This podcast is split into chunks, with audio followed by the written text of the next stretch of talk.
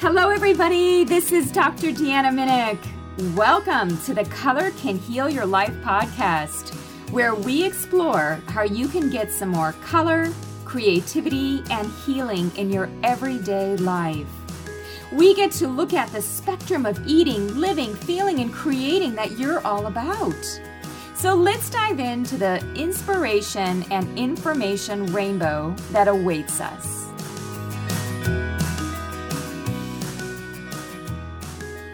Hello, everybody. Welcome to the Color Can Heal Your Life podcast. This is Dr. Deanna Minnick.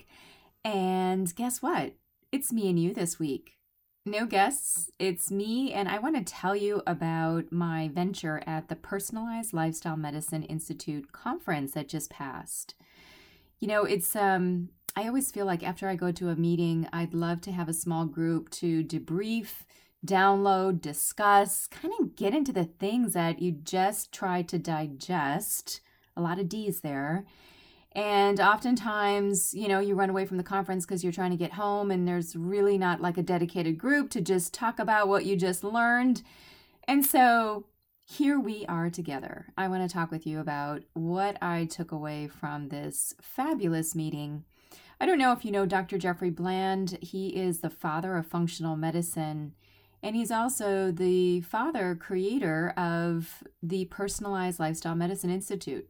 So PLMI is what that institute stands for. He's very often very polysyllabic. You know, he likes to bring together many seemingly disparate concepts into one synthesized whole. That's one of the things I really like about him and what he has shown me over these years of working with him and mentoring with him is that, yeah, we are a great big whole, and a whole with W-H-O-L-E, of course, right? We are a big spectrum. And I feel like what I learn at a lot of these meetings, oftentimes we get into the minutia. We start slicing and dicing and looking at all the different features and parts of ourselves. And what I like to do is bring it back to the whole, because, of course, I talk about nourishing your whole self. It's all about that. You know, we can't extricate a certain part of us and just say, okay, we are just the body and that's all. What you see is what you get. And we know that that's no longer true. We know that scientifically, we know that experientially, anecdotally, clinically, you name it. We just know that there's something more. So, you know, it's very interesting. So when I was at this conference, there was a lot on genetics. You know, how do we personalize medicine? You know, that's such a buzzword, personalization.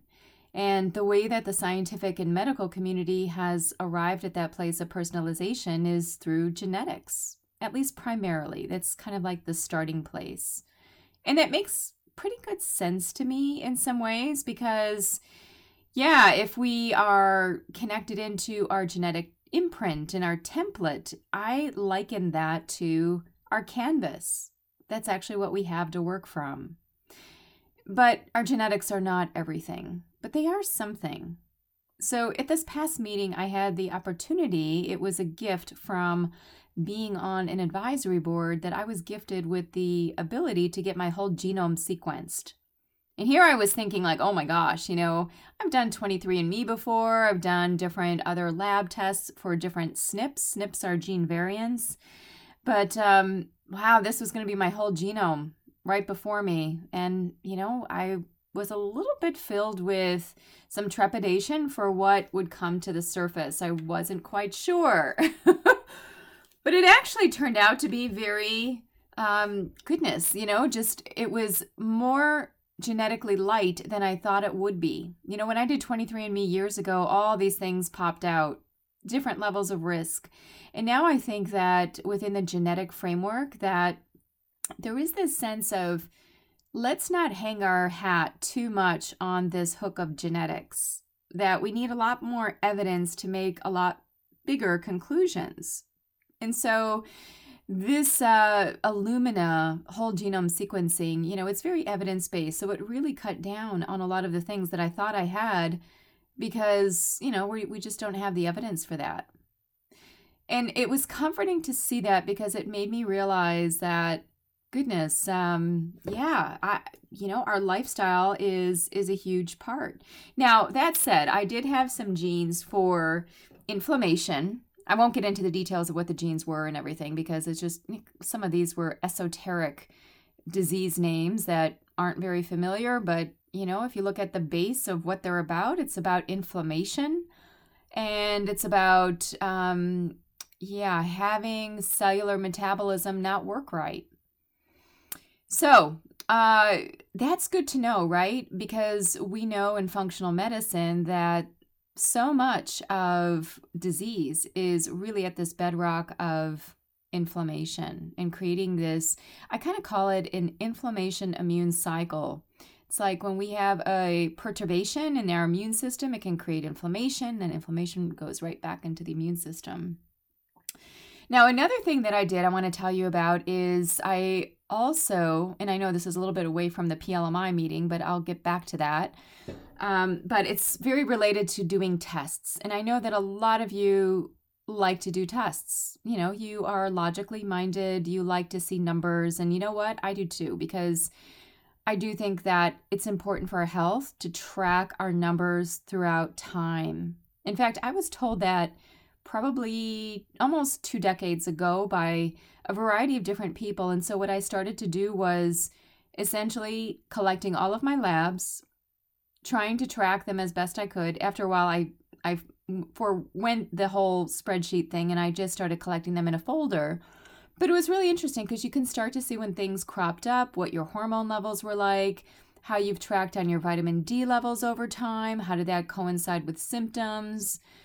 So I believe that the medicine of the 21st century is all about pattern recognition, which means that we're looking at what emerges from an individual's biomarkers, from their labs, from their environment, from their symptoms, and trying to put it all together.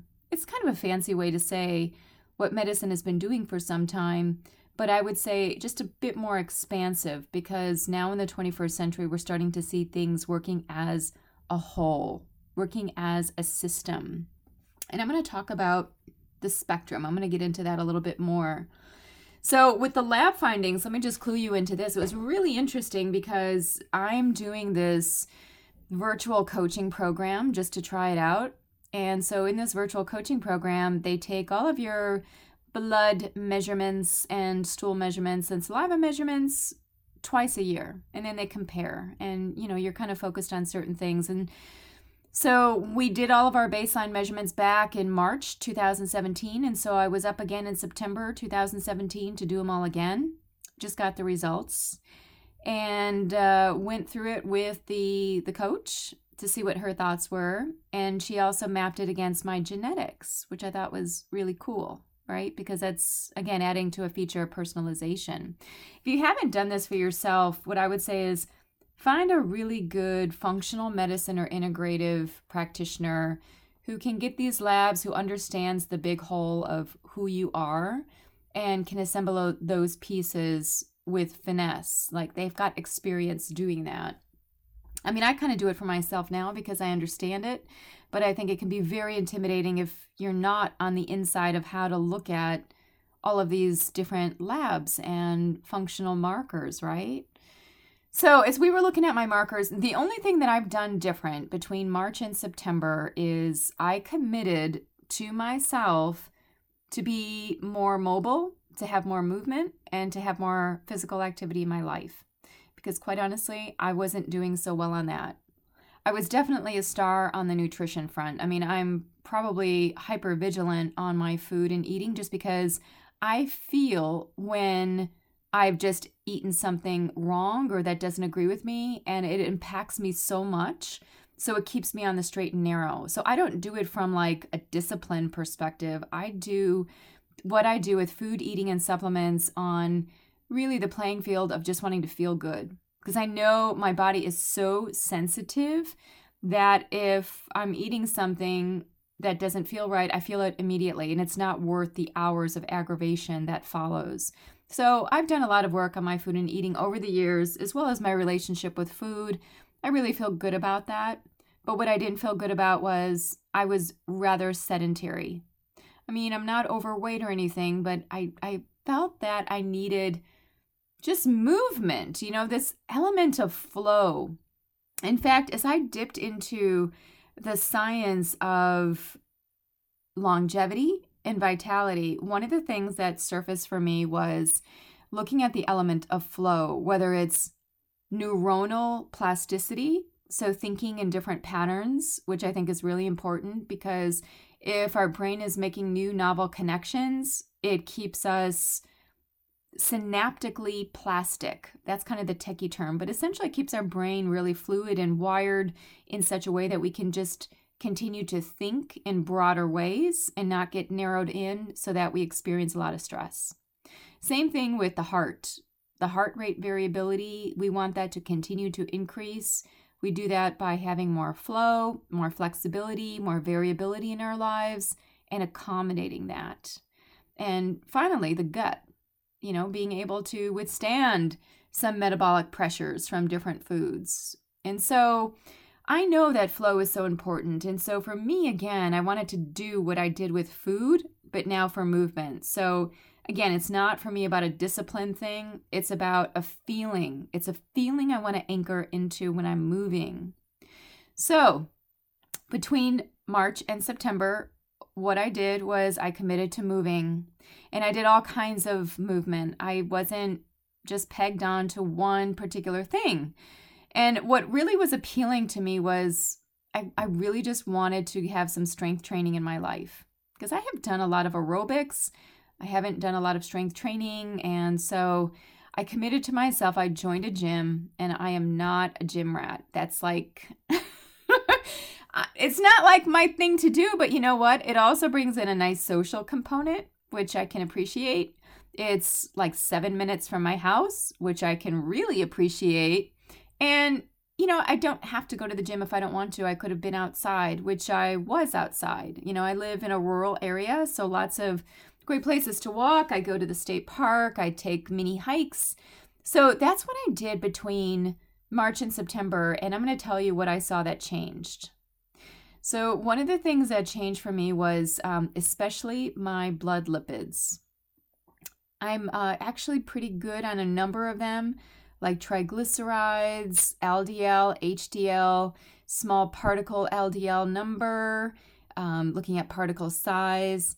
All of these things, even though they were already okay, and I've got some genetic predisposition that would make some of these worse than normal, what happened was they continued to improve.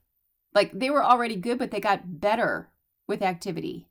It was pretty phenomenal to see that, actually. Like, that just makes me want to move more. It's like my heart likes this. My liver likes this.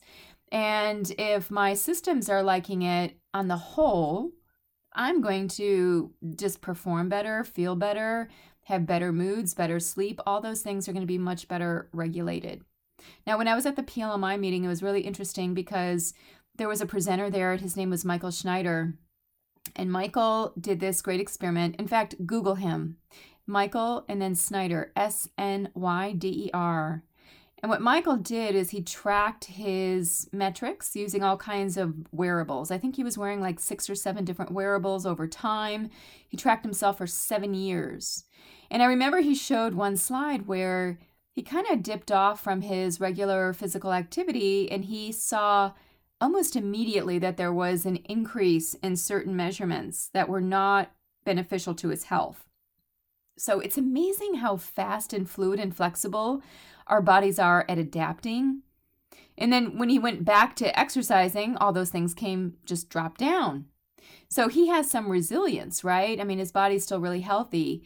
Sometimes when we are in a more diseased state, it takes a bit longer to come back to where we were. So that's why, you know, people ask me all the time, Deanna, what's your thought on all these wearables and devices? Are they toxic? Should we be wearing them? And my personal and professional view on them is whatever gets us to be healthier and happier, if it's good for us and if it's good for the people around us, then I think that that's a win. I mean, if it really jazzes us to wear a little device and to look at our steps at the end of the day, why wouldn't we want to bring that factor of happiness in? right? Whatever motivates you. And changing our behavior is not an easy thing. In fact, it's one of the hardest nuts to crack in the clinical sphere, because we can be inundated, just like I was inundated going to that PLMI meeting. It's kind of like, we know what we need to do for ourselves to be healthy. It's actually doing it. So that's why I always recommend following the feeling you want from that change. So when I was exercising for these past 6 months, and in fact, I'm still exercising. Actually, I don't even like that word exercise. I'm going to go with being active, moving, because to me, it's not exercise anymore. Exercise to me is kind of a 1990s word of, you know, going to an aerobics class and things are so structured. And yeah, I don't see it like that. To me, it's more intermittent, and it's a part of my life now. It's a friend, and it helps me to feel good. And again, when people feel good, they anchor into those behaviors at a different level. So wearables, you know, if you're into them, you know, I learned about this really neat ring that people are wearing. It's called Aura, O-U-R-A. Kind of cool, because if you look at what the ring is tracking, it's tracking your movement, your sleep, your heart rate, all those things. And what Michael Snyder presented was that heart rate and heart rate variability are actually pretty sensitive indicators of changes in your health. And when I used to work one-on-one with people in the clinic, I would hook them up to a heart rate variability device and then have a conversation about food. And it's amazing how just how quickly people shift even talking about food. It's quite phenomenal, actually. You know, they could be really excited about a food, but then their heart rate variability is not exactly showing that. And I've always said that our heart doesn't lie. So whatever the heart is saying is like, that's true. So all these wearables, it's so interesting to see kind of the old merging with the new. I feel like here we sit in 2017 and we are in a huge transition. This feels like a crossroads point where we get to choose. And I was sitting with a lot of my different functional medicine friends, and some of them are kind of balking at all of the technology that's coming into the healthcare system. And that's really what the PLMI meeting was about, was what's on the forefront? How do we disrupt healthcare in a good way for everybody? How do we start to look more at personalizing and creating better health outcomes, right? How do we get people healthier and happier?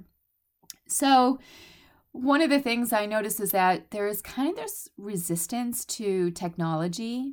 And then on the other side, there are a lot of people that are really jazzed about it. It's like, wow, this is their sweet spot. There was a presenter and his name was Joel Dudley. And Joel Dudley works at Mount Sinai Hospital, which is in New York. And he was showing pictures of some of the different clinics that are coming up now, which are all kind of, I would call them smart clinics. So they kind of look almost sci-fi, where, you know, lots of big black screens, very bare bones. I mean, you're tracking yourself even when you're out of the office. So coming into the clinic is really just kind of touching base, because your practitioner is connected into you all the time. So we just have to gauge, you know, what really sparks us, what really gets us to make some change in our lives.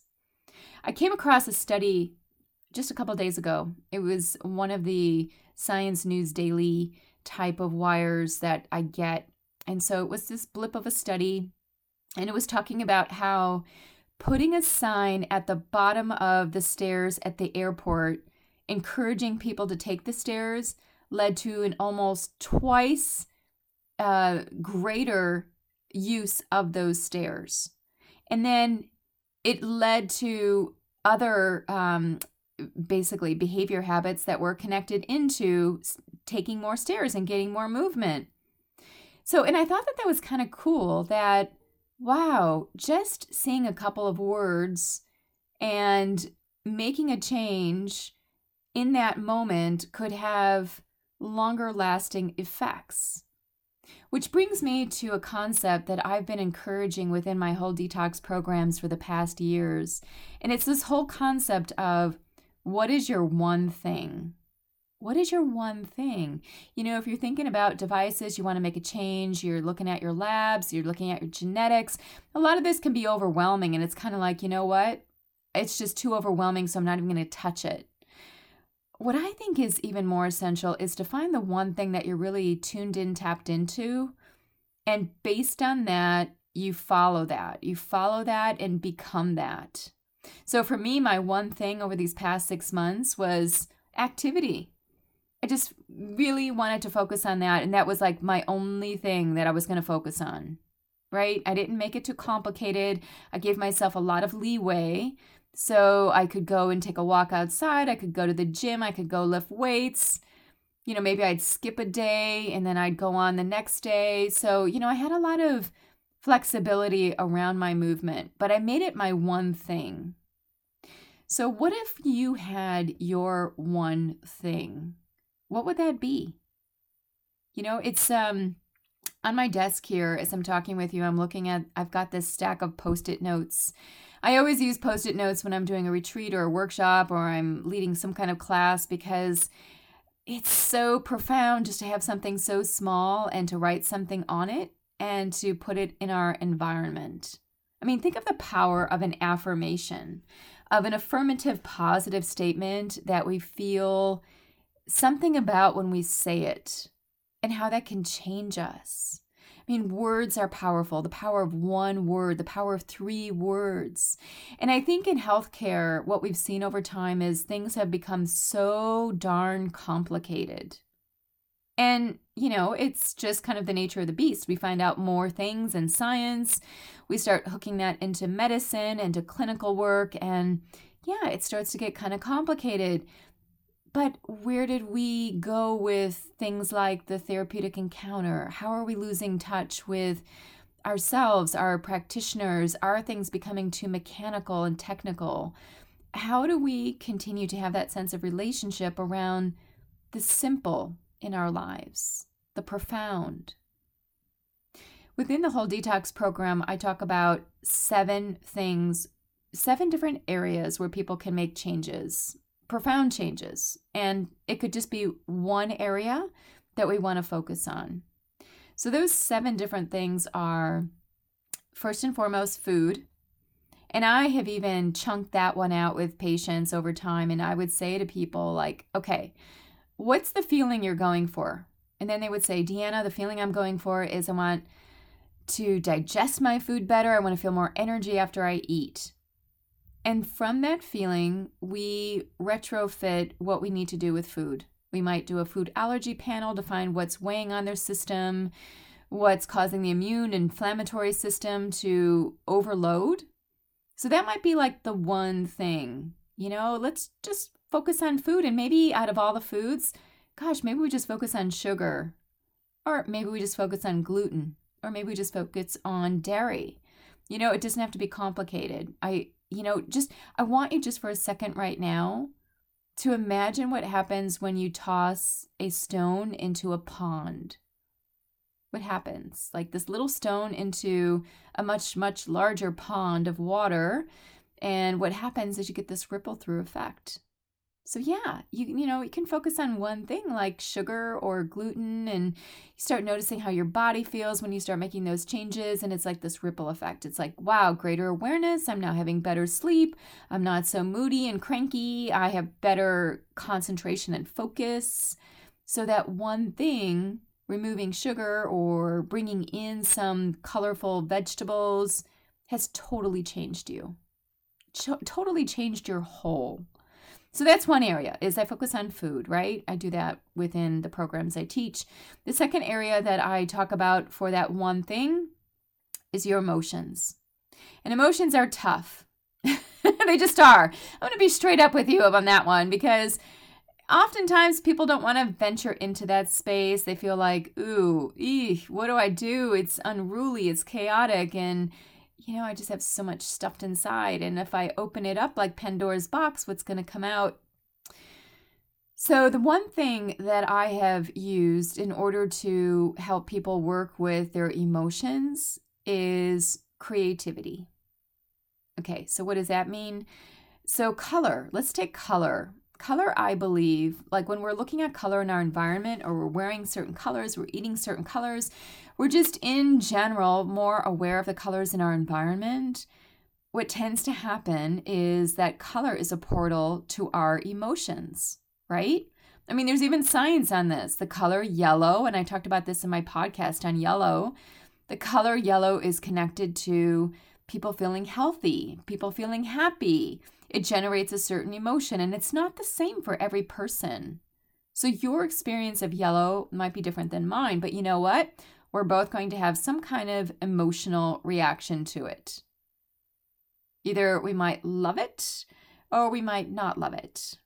So when we portal into our emotions through color, and color often comes in the form of just everyday stuff. You know, I'm looking outside now at the green trees and really feeling the expansiveness of green. I love the color green. Oh my gosh. You know, it creates such a heart expansion in me. So tapping into our emotions and working with them, dancing with them. Our emotions are so dynamic. So how do we get more of that by being more creative? You know, another thing that helps us with emotions that I want to mention is just shaking up our ruts. You know, we get so comfortable, and I think comfort sometimes is the antithesis of moving forward with our growth, our constant growing process, which in some cases can be very painful, can be very trying and challenging. So one of the things that I did lately was, you know, I was noticing I was getting in the groove of just painting, doing the same kind of creative outlet. And after this last whole detox program that we just completed, I was thinking, you know what? I need to shake things up here. And in so doing, I joined a women's group that was just focused on different types of crafts. And I joined the group because I wanted a sense of community. I wanted to be around women of my age, and I wanted to have some creative experience. So that really changed me. I mean, gosh, it allowed for an emotional release, but in a different way. It felt very freeing. So long story short on that, number 2, emotions, really key to get into that landscape, and you can do that with color. That could be your one thing. Number 3, thoughts. That's another big unwieldy, big ball of wax, isn't it? Like our thoughts, our thinking, that's not an easy one. So there can be lots of different things for that, but I'm just going to mention one thing here. If you decided to go into your thoughts, I really believe journaling is so effective. In my late teens and early 20s, when I was going through a lot of emotional upheaval, I would journal all the time. It was like my private time. It was like the space I had to process. So there's something that happens when we move our pen to paper. When we take our brain and it travels through the terrain of our arm into our fingers and onto a piece of paper, it's so different than being on a keyboard. It just is. And even this creative class I was in, it was an art journal class. So it wasn't writing on pieces of journal paper. It was actually creating. And that's a great fusion of taking the emotions and the thoughts together and using color, creativity. You can use some words. You know, it is so fun. It's a great way to make thoughts come alive. Unless you like to write, you can do kind of stream of consciousness writing, but I like journaling for that purpose. The 4th one I've already talked about, and that's movement, some kind of physical movement. And, you know, I've struggled with this my whole life. You know, I'm not a natural athlete. I was always kind of a geeky girl, kind of nerdy. I wasn't into being in sports. I was always on the outside of that, never had interest in it. But now I see it in a totally different light. I see it as adding to my wellness, adding to my mood, adding to how I feel. It's not about achieving anything when I'm moving. It's about feeling something when I'm moving. So I shake that up too. You know, I'm doing different things like I mentioned. So maybe that's your one thing, and you're going to hop on that movement bandwagon with me, and we can track ourselves together in that process. The 5th one is affirmations. I've already mentioned affirmations. It's a great one thing exercise to have a quote, to have a phrase, and to really position that phrase in the most powerful way you can. So to say that phrase like it's already in motion. So we can say, I am confident, I am powerful, I am compassionate, I am connected to my community, whatever you want that affirmation to be. And it's one thing. What if you took it and put it on a sticky note, and then you put it on your dashboard of your car, you put it on your bathroom mirror, you put it on your refrigerator, put it on your computer, you put it on your office desk, whatever you like, wherever you're interfacing. It could be your simple one thing. I remember some years ago when I was working in corporate life, one of the things that had come through was that people were using their computers so much and that they weren't blinking. And so they were getting dry eye, they were getting eye problems. And so the strategy was that everybody would put a sticker on their computer, just a little sticker, kind of like the size of maybe a thumbnail. And it was white and it had black letters. Very simply, it said blink. And you put this on your computer, and it was a trigger to get people to blink. And did they blink more? Yes, they did. And did they have less dry eye and less other issues? Supposedly they did. So I just think that that's, again, kind of cool. One word, one phrase, and how it can change us. And you know, it doesn't even have to be a word. It could be a symbol. I know in my kitchen, I put a little heart sticker on our juicer. I had one on the blender. I got a new blender. I haven't put a new heart sticker on that yet. Had one on the refrigerator. You know, even thinking about the magnets and the pictures that you might have in your refrigerator, do they align to what you want as your one thing, that one thing to shift? So give some thought to that, some feeling to that. The sixth way that we can create some change, and just to kind of drill it into one thing, is visualization. I think it's really potent to have guided imagery, to vision things out.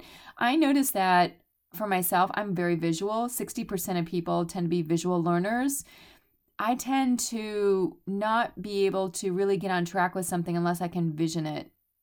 When I start to vision it, whether it's how something should look, how something should feel, how it should look on paper, or how it needs to be in some way, I just feel like, okay, I can reverse engineer and get to that then.